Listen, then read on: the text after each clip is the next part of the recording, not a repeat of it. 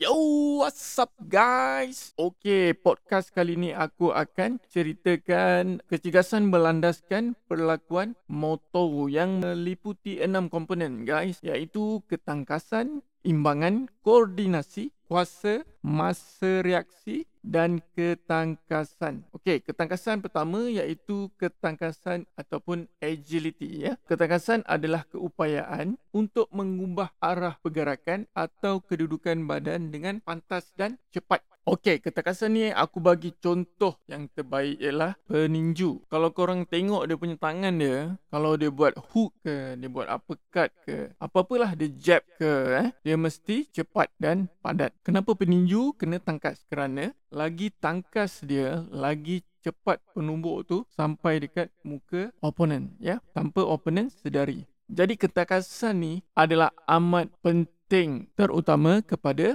sukan tinju termasuk juga martial art yang lain. Tendangan dan tumbukan mempengaruhi ketangkasan mereka. Okey, kalau kau tengok sukan tinju, tumbukan yang tangkas saja tidak cukup ya. Mengelak daripada ditumbuk itu juga perlukan ketangkasan supaya tidak kena supaya tumbukan yang uh, dihasilkan oleh opponent kita dapat elak. Contoh lain yang aku boleh bagi ialah freestyler rope skipping eh. Kalau korang tengok dia orang ni memang tangkas eh. Kalau dia bermain dengan tali rope skipping tu memang tangkas. Korang tengok kaki dia laju, dia lompat laju, cara dia bergerak dan tukar arah tu pun cepat memang menarik sangat ya. Itu contoh ketangkasan ataupun agility. Skipping juga merupakan satu latihan yang digunakan oleh peninju ya ataupun martial art untuk improve dia orang punya agility. Alright guys, setakat itu saja podcast untuk kali ini. Sekian, terima kasih.